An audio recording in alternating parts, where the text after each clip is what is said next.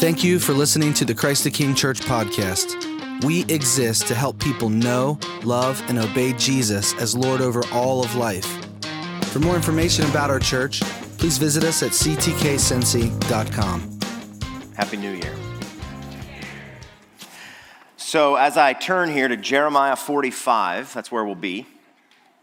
Um, just a word of encouragement. You are here this morning because God ordained that it would be so. I'm not rolling up my sleeves to look tough. It annoys me when my sleeves are down here, and I didn't notice it because I was holding my baby a minute ago. So, thank you. Appreciate that. I have been working out. Um, all right. So, you are here this morning because God ordained that it would be so. Uh, just a few things that God says happen because He ordains that they would be so. The roll of dice, that's from Ecclesiastes, if I remember right. The plans of kings. Uh, the worst sin that has ever occurred, which is the crucifixion of our Lord and Savior Jesus Christ, according to the book of Acts. Everything that happens under the sun happens because God ordained that it would be so. So you are not here by accident. You are here because God wanted you here which is a very encouraging thing if you think about it. We're going to read Jeremiah 45, 1 through 5. This is a little bit of a pause in our series on Luke. Uh, Pastor Michael will lead us in a short intermission series beginning next week. I think I have that right. Michael, I can't see. Yes. It's very bright with these. So, but I believe that was a head nod.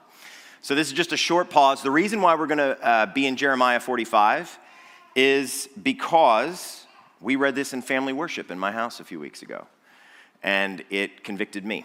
And I had a feeling it would convict you and encourage you and sharpen you. So we'll see. I prayed that it would be so, and I believe it will be so. Jeremiah 45, verses 1 through 5. The word that Jeremiah the prophet spoke to Baruch the son of Neriah when he wrote these words in a book at the dictation of Jeremiah in the fourth year of Jehoiakim, the son of Josiah, king of Judah. Thus says the Lord, the God of Israel, to you, O Baruch. You said, Woe is me, for the Lord has added sorrow to my pain. I am weary with my groaning, and I find no rest. Thus shall you say to him, Thus says the Lord, Behold, what I have built I am breaking down. And what I have planted, I am plucking up. That is the whole land. And do you seek great things for yourself? Seek them not.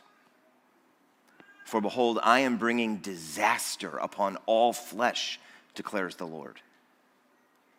But I will give you your life as a prize of war in all places to which you may go. So let me give you a little bit of context here. I am sure most of us are not super familiar with Baruch. I told my wife people would think of two things based on how old they well, I didn't I'm thinking primarily of millennials, which is what I am, and Gen Z, which comes after me. If you're a millennial, you hear Baruch and you probably think like Baruch, Baruch, Baruch is on fire. That's what I thought of when I first heard this name. Nobody else? Okay. And if you're Gen Z, you're probably thinking like Baruch, like Baruch Obama? No. It's a different, yeah. Yep.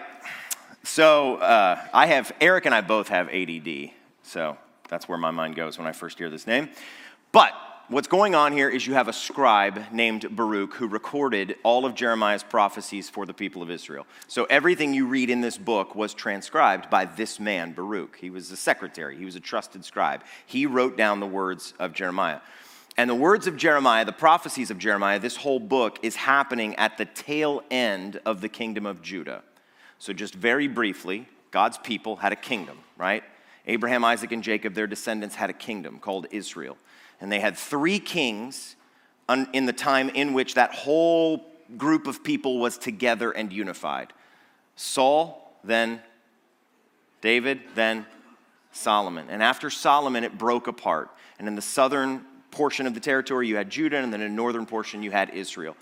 And after they broke apart, the northern kingdom of Israel had no good kings, no faithful kings. There was one king named Jehu who was like half good, but even he ended up being idolatrous. And so the kingdom of Israel, the northern half, got taken away in exile by Assyria. God punished them. The end. Their story's over. But the kingdom of Judah had several good kings and had several periods of faithfulness under Josiah, under Hezekiah, under some kings who worshiped the Lord. And so, lasting longer, they had a little bit of a sense of pride about their worship, and they had a sense of pride because the temple was in their part of the territory. And Jeremiah speaks to that pride and speaks to that idolatry and says, Listen, Israel was taken away by Assyria. You all are now going to be taken away. God is going to spank, punish, discipline you. So let me show you in Jeremiah 5 where this first is spoken. So this is the weeping prophet, Jeremiah, the one who has the bad news to deliver by God's providence in Jeremiah 5, verses 12 through 19, you start to see some of the discipline that's going to come from Babylon, the king Nebuchadnezzar. They, this is God's people, he's talking about his own people, they have spoken falsely of the Lord and have said, He will do nothing, no disaster will come upon us, nor shall we see sword or famine. The prophets will become wind. The word is not in them, thus shall it be done to them. We don't trust the word of the prophets. We're fine. Things have been going on like they have always been going on forever. Israel got taken away, but things are due. We have gas is like a dollar a gallon here in Judah. We're fine. 401ks are going up. Inflation is low. It's great. Verse 14.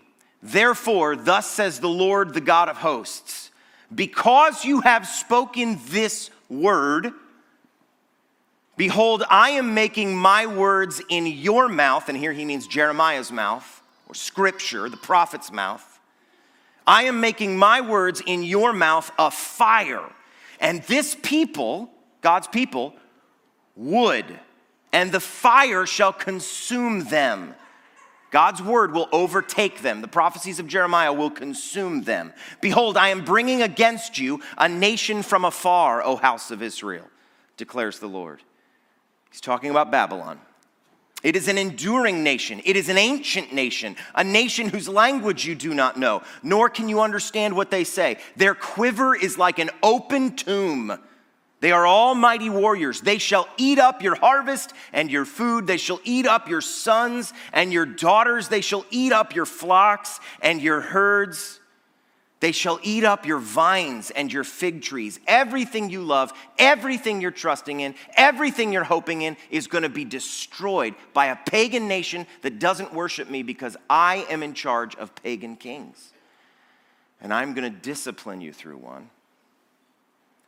Your fortified cities, verse 17, don't miss this. Your fortified cities in which you trust they shall beat down with the sword. But even in those days, declares the Lord, I will not make a full end of you. Hallelujah for God's long suffering and patience. And when your people say, Why has the Lord God done all these things to us? You, Jeremiah, the prophet, the scripture, the word of God, the Bible, you shall say to them, As you have forsaken me and served foreign gods in your land, so you shall serve foreigners in a land that is not yours. So, this is the message Jeremiah has to deliver.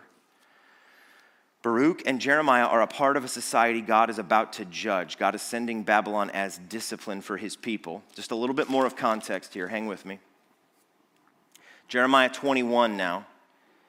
This is where God says something that my kids, at least, when we read through Jeremiah, had a little bit of trouble with. Um, God commands his people to submit to Nebuchadnezzar. Now, Nebuchadnezzar might be in heaven if you read Daniel, but he ain't a believer at this point when he's coming to take over Jerusalem and Judah. So God is commanding his people to submit to an unbeliever, a sinner, a pagan. I mean, we, they would view this guy the way I used to view Saddam Hussein when I was growing up. Like he's the bad guy. Nebuchadnezzar's the bad guy. And God commands his people to submit to Nebuchadnezzar. Here's where that happens in verses 1 through 10, or one of several places where it happens. This is the word that came to Jeremiah from the Lord when King Zedekiah, so this is later, Zedekiah is the last king of Judah, when King Zedekiah sent to him Pashur the son of Malchiah and Zephaniah the priest, the son of Maaseiah, saying, Here's what the king says to the word of God, to the prophet, to the man who can speak inerrantly the words of the Holy Spirit. Inquire of the Lord for us, for Nebuchadnezzar, king of Babylon, is making war against us. Perhaps the Lord will deal with us according to all his wonderful deeds and will make him withdraw from us. Which is not a ridiculous question. Ask God, maybe he'll have mercy.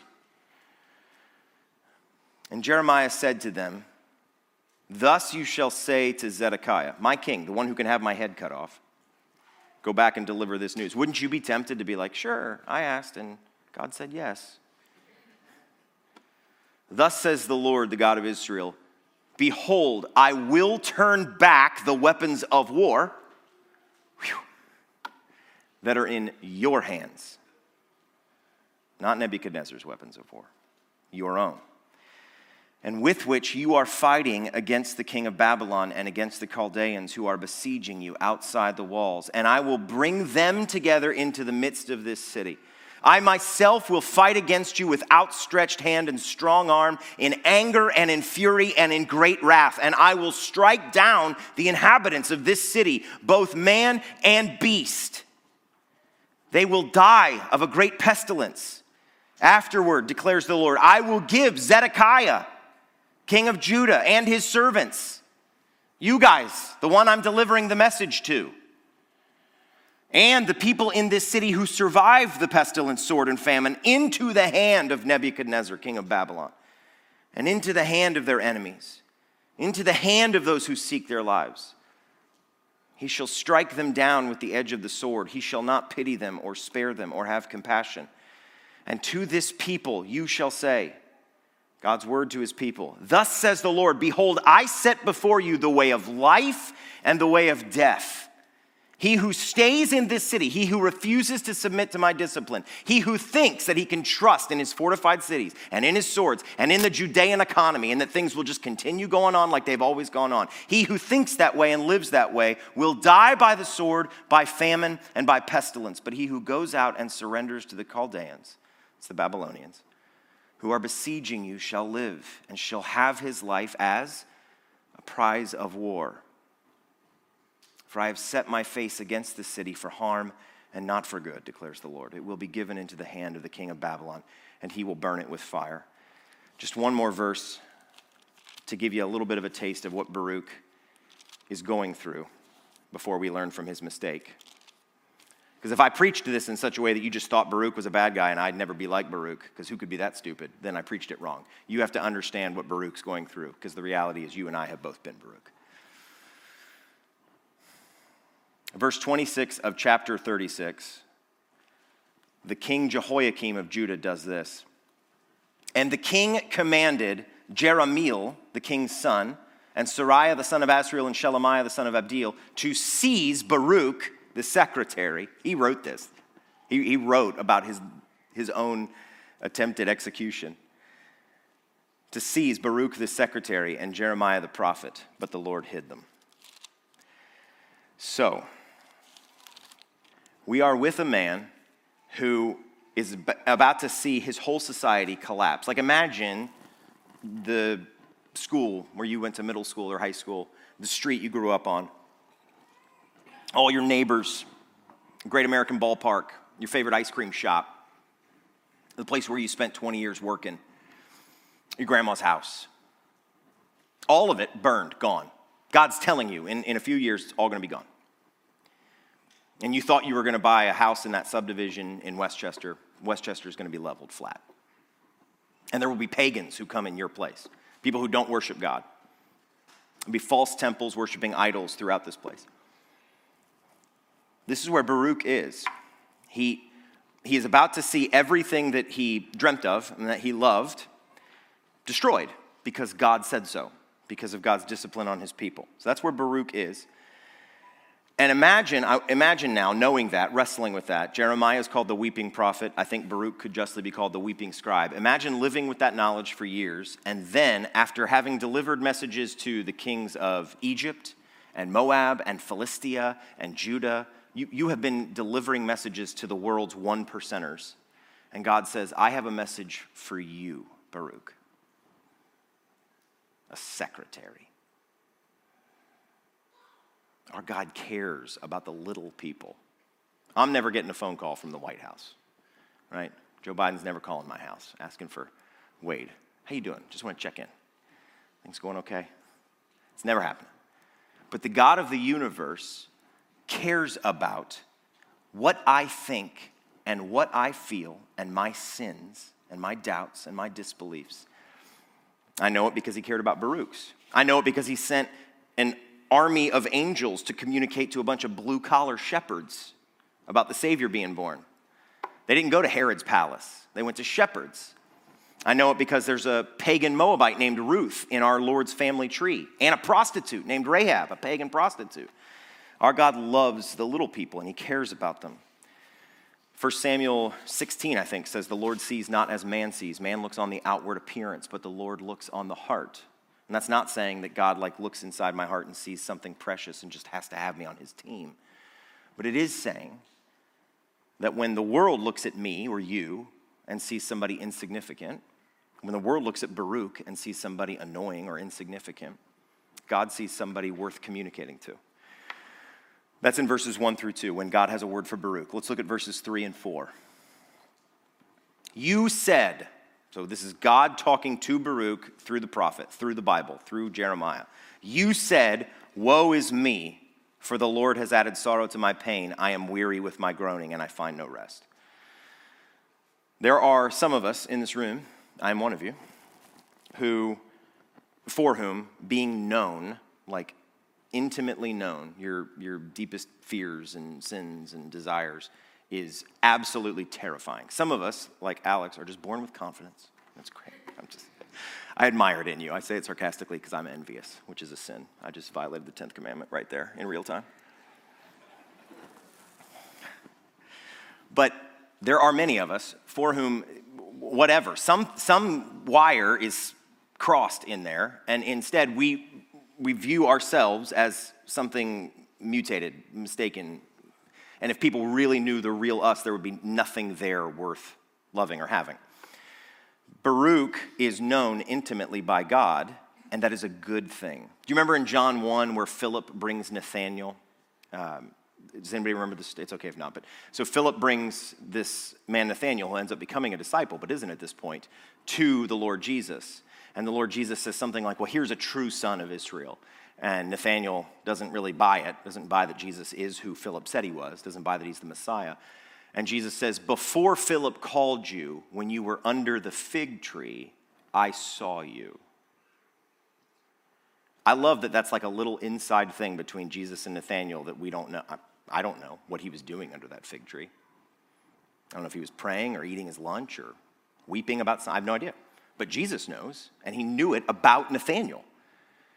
It's one of the many times in Scripture where God reinforces this truth that I know every little crevice inside of you. I know things about you you don't know. And there's no good running from it or hiding it, cloaking it, which is what unbelievers always do. It's what I did before God caused me to be born again and repent and believe in the gospel. We hide every we hide our sins, we cloak them with good works or with justifications. I did this because of this reason. There's no use hiding from the fact that God intimately knows us. You have never had a secret thought, ever.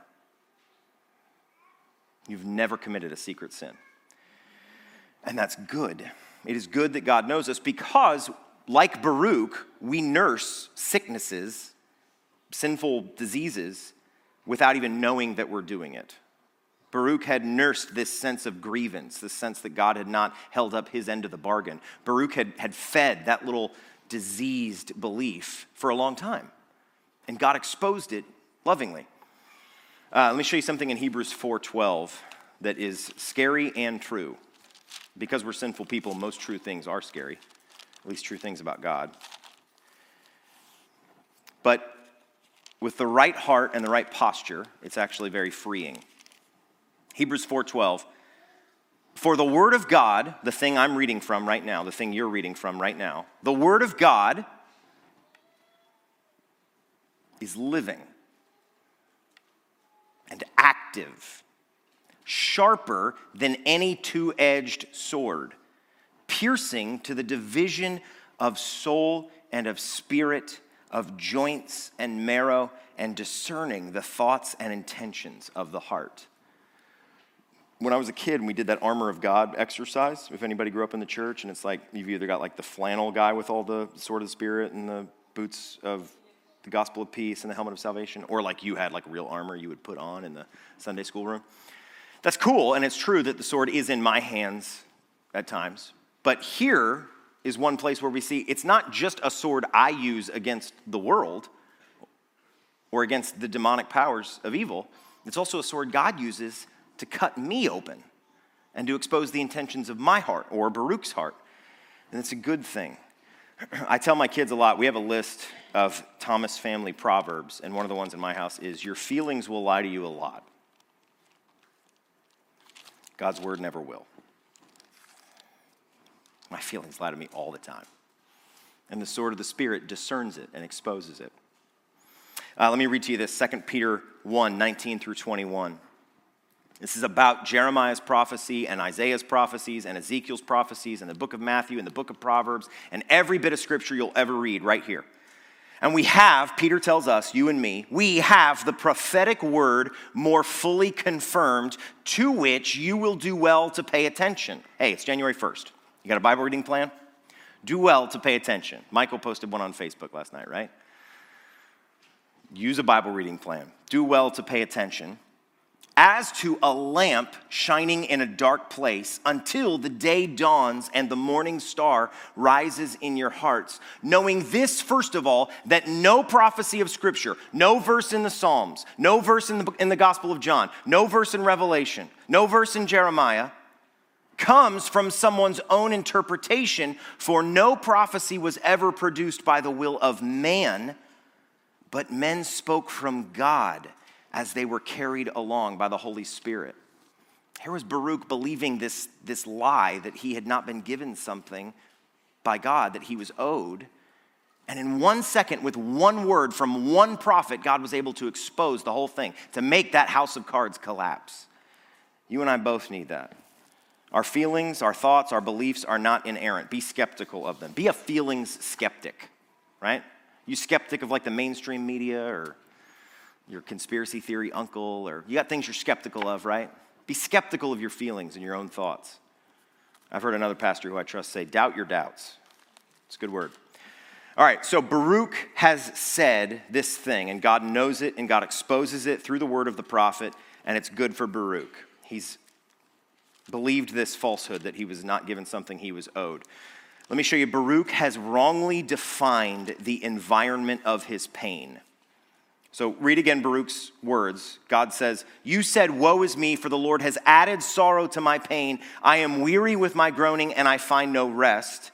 Then in verse 4, God says he's breaking down what he's built. And then in verse 5, Do you seek great things for yourself? Seek them not. That's a rhetorical question. God knows the answer. Yes, you have sought great things for yourself. And that is the environment in which you view your pain. You think you are your pain, your sorrow, your grief, your lack of sleep is because, or is a character in, a story about you not getting what you were owed. I am not the only person who has this in common with Baruch, right? You don't have to nod or raise your hand. You can if you want to. But I'm not the only one who has this in common with Baruch. God, I'll tell you why I'm depressed, I say in my heart, not out loud and not in actual prayer because I fear God. But somewhere down in there, God, I should have gotten X. Or life should not be like X. Or this shouldn't have gone like X. And that is why I'm depressed, why I'm frustrated, why I'm irritable, why I'm despairing. Human beings are terrible at identifying the meaning of their pain. We are awful at it. We always think that in and of our own selves, we can discern what our pain, what our sorrow, what our depression, what our fear, what our anxiety means. And we're almost always wrong. We have a terrible batting average at it. Baruch did himself, and it's in the Bible to show us that. Baruch believed that God was going to judge Judah. But what he doubted was that God would be good to him, good to Baruch, in writing Baruch's part in that story. He assumed his pain was a legitimate grievance, and he was wrong. It wasn't. It was real pain, and Jeremiah had it too. Jeremiah had pain. Jeremiah's sorrow is all over this book, but not once does God say the sort of thing to Jeremiah that he says to Baruch. The pain was not sinful. The sorrow was not sinful. The sleepless nights were not sinful. His belief about what the pain meant was sinful. And God tenderly tells him what kind of story the pain is really in in verse 4. So, yes, Baruch, you have sorrow. And yes, Judah being destroyed, your hometown being destroyed, your people being destroyed and sent into exile is sad. But here is the story your sadness and your pain are actually in. They're not a Baruch centered story. You're not the hero, you're not the protagonist. Verse 4 Thus you shall say to him, Thus says the Lord, Behold, what I have built, I am breaking down, and what I have planted, I am plucking up. That is the whole land. Baruch is the subject in his sentence. I am weary with my groaning, my sorrow, my pain. But God is the subject in the story that's actually happening. This is kind of like with Jonah. Do you guys remember the end of the Jonah story, right? Where he's sitting outside Nineveh? And what happens? God causes a plant to grow up. And Jonah just sits there stewing in his hatred of the Ninevites. This is going to be great when God wipes this town out just nukes it. And I'm going to sit here and I'm going to laugh because these pagans are going to get what's coming to them. And God doesn't do it. And Jonah gets mad. I knew you were a God, merciful and slow to anger. I knew this is what you would do. This is the kind of thing you always do. So just kill me. After God causes the plant that was giving him shade to die. And God says, I caused this plant to come up. And I have something I'm doing in Nineveh. This is my story. You, Jonah, are a character in my story. You, Baruch, are a character in my story. You, Wade, are a character in my story. This is not about you. That's why self pity is always sinful because self pity always assumes somehow I am the one who the world should revolve around. And it's always sinful. And we know that, by the way, when we see self pity in someone else. Have you noticed that? Like you can always spot it in your aunt, your cousin, your neighbor. It's annoying, and we never see it in ourselves. We're so blind, which is why we need the Word of God. Uh, by the way, this has always been the story. God's not springing something new on Baruch. Um, in Jeremiah 1, verses 4 through 10, right at the beginning, when he calls Jeremiah, the word of the Lord came to Jeremiah, saying, Before I formed you in the womb, I knew you, and before you were born, I consecrated you, and I appointed you a prophet to the nations. Then Jeremiah says, Lord God, behold, I don't know how to speak, I'm only a youth. But the Lord God said to me, Don't say I'm only a youth, for to all whom I send you, you'll go, and whatever I command you, you'll speak. Don't be afraid of them, for I am with you to deliver you, declares the Lord. And then the Lord put out his hand and touched my mouth. God touches Jeremiah's mouth, and the Lord said to me, Behold, I have put my words in your mouth. See, I have set you this day over nations and over kingdoms. The Bible, God's word, is over nations and kingdoms. To pluck up and to break down, to destroy and to overthrow, to build and to plant. Do you recognize those words, those verbs? The same verbs. God's saying, I told you this at the beginning, Jeremiah and Baruch. The story has never changed. The story is good, and you are a character in it. I need this. You need this. Baruch thinks in light of his pain. He views the world through the lens of his anguish, and God gives him a gift of the truth. He brings him up and shows him the story he's actually in. All right, verse 5, and then I've just got two application points. Verse 5. And do you seek great things for yourself? Seek them not. Do you seek great things for yourself? Seek them not. Baruch, do you seek great things for yourself in this Judah I am about to destroy through Nebuchadnezzar? Are you looking for meaning and prizes and purpose in this place I am about to judge? Are you running in this race? If so, you're grasping after smoke. You are saddened because the world in which you sought to be great is about to be brushed aside, and I, Yahweh, the Lord, am giving you the gift of seeing it was always a mirage. James 1:11 says that the rich will be gone Ecclesiastes tells us all the world, when we seek after it to be our God, is like vanity and smoke. God's giving Baruch a gift. I'm not talking to unbelievers, men and women. I'm talking to us. I'm talking to me. You have any idea how much smoke I've chased in my life? I was bummed out a week ago because our pastor beat me in fantasy football for like six hours. I sat out on the front porch, smoked my pipe, had my son sitting out there with me. and I mean, it's okay to be bummed out for a few minutes, but it was hours. I'm glad we can all laugh at my expense. We should. You're supposed to. It's childish and you should laugh at it. But that is smoke. You chased after anything like that recently? I already know the answer, so don't lie. First application. First application. Do not seek great things for yourself. So, a qualifier. It is not that you are not supposed to seek after great things. Do not seek after great things for yourself. All right, I'm going to read something. This is what you get when you have me preach. I'm a writer. I like writing things down, so I wrote down some thoughts in the Glenway Starbucks the other day. All right, men, kill fleshly ambition and feed your sanctified ambition. This temptation that Baruch has, this temptation, is a particularly male temptation. That does, temptation. That does not mean that no woman in this room has it. But it means that men and women are eternally gendered beings, and there are particular temptations that will be more resonant with males, with men. There are plenty of warnings in Scripture about women and their sins, feminine nourishing and motherliness, and a desire to be relationally present. Those can go bad. See Rachel and Leah.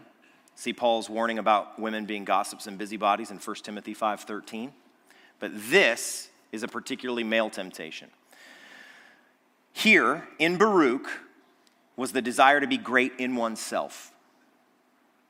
I have desired to be great in myself for as long as I can remember. And it's wicked. Adam was crafted by God to tend and to name and to subcreate and to make and to categorize and to build gardens and households within God's beautiful world. The desire to make and overcome and be challenged is good. Amen? Amen. Men, are we called to be to, to overcome challenges and build and achieve? Yes, we are, absolutely. But just like with women, where the temptation to over to be overbearing, to overly nourish, to overprotect their children can go sideways, can take a good thing and turn it bad, turn it on its side. Our ambition can go bad. This God authored fire in our chests to build and subdue is one that we can sinfully burn in a war of our own fame, a war for our own fame. In my life, I have, in order, desired to be, let me see if I can remember Ken Griffey Jr., then Stephen King, then uh, Jack Bauer, and then President Bartlet on the West Wing, and then Stephen King again for a little bit. And in all of those desires, in all of them, was a narcissistic desire to be admired, fawned over, looked up to. Is the desire to be respected inherently sinful? It's not. Otherwise, God wouldn't command wives to do it to their husbands. But is it always going to be a temptation for almost every man in this room to pursue it as the greatest end of his life? I think so. I think it was in Baruch, and I think it is in us. Let me read to you where it was for our disciples, the ones who wrote a good portion of our New Testament. Matthew 20, verses 22 through 28. Jesus answered to the two disciples whose mom had asked if they could be on his right and his left, have like the, the top, you know, spots there. Jesus answered, You do not know what you are asking. Are you able to drink the cup that I am to drink? And they, the two disciples who wanted those spots, said to him, We are able. And Jesus said to them, You will drink my cup, but to sit at my right hand and at my left is not mine to grant, but it is for those for whom it has been prepared by my Father. And when the ten heard it, of whom Matthew was one, he records this honestly. When the ten heard it, they were indignant at the two brothers. This is like arguing over the college football playoff. But Jesus called them to him and said, You know that the rulers of the Gentiles lord it over them, and their great ones exercise authority over them. It shall not be so among you, but whoever would be great among you must be your servant, and whoever would be first among you must be your slave, even as the Son of Man came not to be served, but to serve and to give his life as a ransom for many. This is not a call for men to be doormats. This is a call for men to have the right ambitions. Jesus is a king, but he has godly ambitions. A good picture of this is David and Solomon. David thought he was going to get to build the temple, he desires to build the temple. He sends Nathan out, and Nathan says, That's great. The prophet Nathan says, That's great. You're going to do it. Then Nathan comes back and says, Sorry, I heard from God. Turns out your son's going to do it. The thing David desired was great to build the temple, to make Yahweh known throughout Judah and throughout Israel and throughout the world. That was a good desire. And God said, Yeah, you're right. Good desire. It's going to happen. You're not going to be the hero of that story. Your son is. It is good to desire great things, but we need to desire them in the right way. Men, seek great things, but not for yourselves. Cincinnati needs men who are jealous for their neighbor kids to come be saved by King Jesus. There's one who lives not, down, not far from me that my kids have played with before. Super short hair, um, I think flirting with some sexual sin. I want to see that kid come to Jesus. Cincinnati needs men who, like Daniel, pray to Yahweh three times a day with the window open right there on Babylon's main street so that all the bad guys can snap pictures of him and send it to King Darius. Did you see what Daniel did? Daniel doesn't hide, he's got godly courage underneath godly ambition. They need men like Shadrach, Meshach, and Abednego who would rather burn alive than bend their knees to the nation's current God of the day, even if it makes them seem intolerant or extremist. Cincinnati needs 100,000 men with sanctified ambitions, with testosterone and muscle and prayers and households that all point towards the King of Kings and that all march to his orders and take every thought captive and tear down strongholds and leave the world more Christian than they found it. You believe the city needs men like that? I'm trying to raise up three. You want to be one? You want your boys to be one? My Green Township, your Hartwell, your Fort Thomas, your Fort Wright, your Clifton, your Norwood, your Reading, your Colerain Township needs men whose funerals have children and grandchildren and great grandchildren packed into a service where hymns are sung and the gospel is proclaimed and the eulogy drips with goodness and the worth of Jesus Christ and where everyone leaves the place saying, I hope I can be that sort of a man with that sort of a faith someday. That's the kind of ambitions the world needs. The world's got enough Donald Trumps. The world's got enough men who seek to self aggrandize and make themselves look big and powerful and tough. The world's got enough men who have the wrong kinds of ambition. It needs men who have good ambitions. So that's for men. For everyone, men, women, children who know Jesus, seek his kingdom first, not your own. You have to love the practicality of God's word here. He says, Do you seek great things for yourself? Seek them not. That's his word to you. Do you seek great things for yourself? Seek them not. Have you considered concealing your faith to win momentum for your career? Seek it not.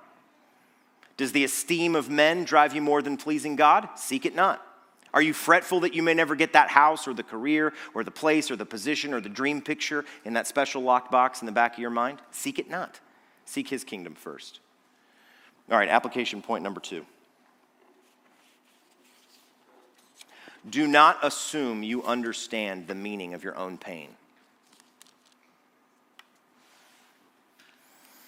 I'm smiling because I do this all the time. And I'm almost always wrong. I have one of my children, I won't say which, but I think she's back there. She and I talk about how we have this in common that our feelings and our thoughts lie to us all the time. Baruch slotted his sorrows into a story that he'd written for himself, and it was the wrong story. So, my word to you is this examine your pain in light of the Word of God never examine the world in light of your pain. Pain will always assert itself to be the lens through which you view the problem or the crisis or the relationship, but never give it that place. Never give it the place of the Word of God. I have seen this with real people in our church, and I have seen it in my own household where our pain asserts itself as this thing must be wrong or sinful because I hurt. This thing someone did or this thing that happened in the world must be sinful, must be wicked, must be inappropriate because I hurt. But our pain is not the arbiter of reality. It ain't. You can hurt. I'll blow your mind here a little bit. You can hurt, and your feeling of being hurt be wrong. Your feelings can be wrong. Everybody has a Bible. It's another little Thomas proverb. Everybody has a Bible. And for most of America, their Bible is their feelings. That's how they interpret everything. The grid through which they view reality and every relationship is their feelings. And I am suckered into this all the time. I'm not immune to it. I watch the same movies you do, same TV shows, some of them. Some of them are too much. I watched the first season of Stranger Things. I know the song that we're all singing in the West, in the United States, and it's this one that our feelings are the arbiter, the grid for which we view reality. It's false. It's false. Baruch's feelings were wrong. His pain and the way he interpreted it was going against the grain of the story God was telling. Don't let your feelings be your Bible. Don't let your feelings be your Pope. All right. Let me give you a closing word here. If you're looking for what this all means in one sentence, it's this plant godly ambitions in a Godward heart. You want your kids to be saved? It's a godly ambition. You want to get married? Have a beautiful wife, faithful husband, household that just has the aroma of the gospel? That's a godly ambition. You want to advance at work and get more influence so that you can earn a good living and be a light for the gospel, be a good manager, a better manager than the other ones you've seen at your office. That's a godly ambition. You want to be a great mother, see your sons and your daughters love you when they're old, bring their kids home. You see your grandkids, Thanksgiving, Christmas, and everybody's happy and everybody loves you and everybody loves the Lord and everybody's singing Christmas songs. It's a godly ambition. You want to read your Bible this year? It's a godly ambition. But take those godly ambitions and plant them in a heart that is oriented towards the glory of God. I have wanted good things for the wrong reason. I have wanted to be a good father and a good husband so that all of you would look at me and say, man, he is a good father and a good husband. It's wicked. It's self serving. It's vain. It's proud. And it will kill me unless I kill it. Orient your heart towards the glory of God and seek godly things as you orient your heart towards the glory of God. And as you do, as you do, you will be very satisfied at your role in the story he's telling. Please pray with me.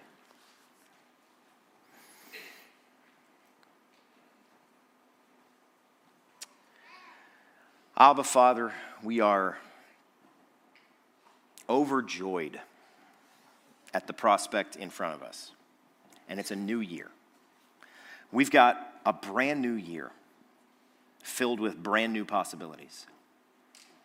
We're still the same men and women, and in a lot of cases, we still have the same problems. But this is a whole new slate of time in which we can obey and trust and worship and delight at your feet. You are good and you want to use us for good things, and some of them will hurt, but they are all, they are all notes in a song about your glory and your goodness and your wisdom. And you will satisfy us with yourself eternally. So, tomorrow, when we go back to work, when we go back to getting the kids out of bed, when we go back to class, tomorrow when we wake up, Lord, help us to frame all of reality, all of our experiences, all of our thoughts and feelings within the truth of your word. It's your story. We're going to be tempted 24 hours from now to think that it's about us. and to nurse grievances and bitternesses. Stop us from doing that, Lord. Pulverize us in a good way with your word. You are unimaginably kind to us in speaking to us. And we thank you for it in the name of our Savior Jesus. Amen.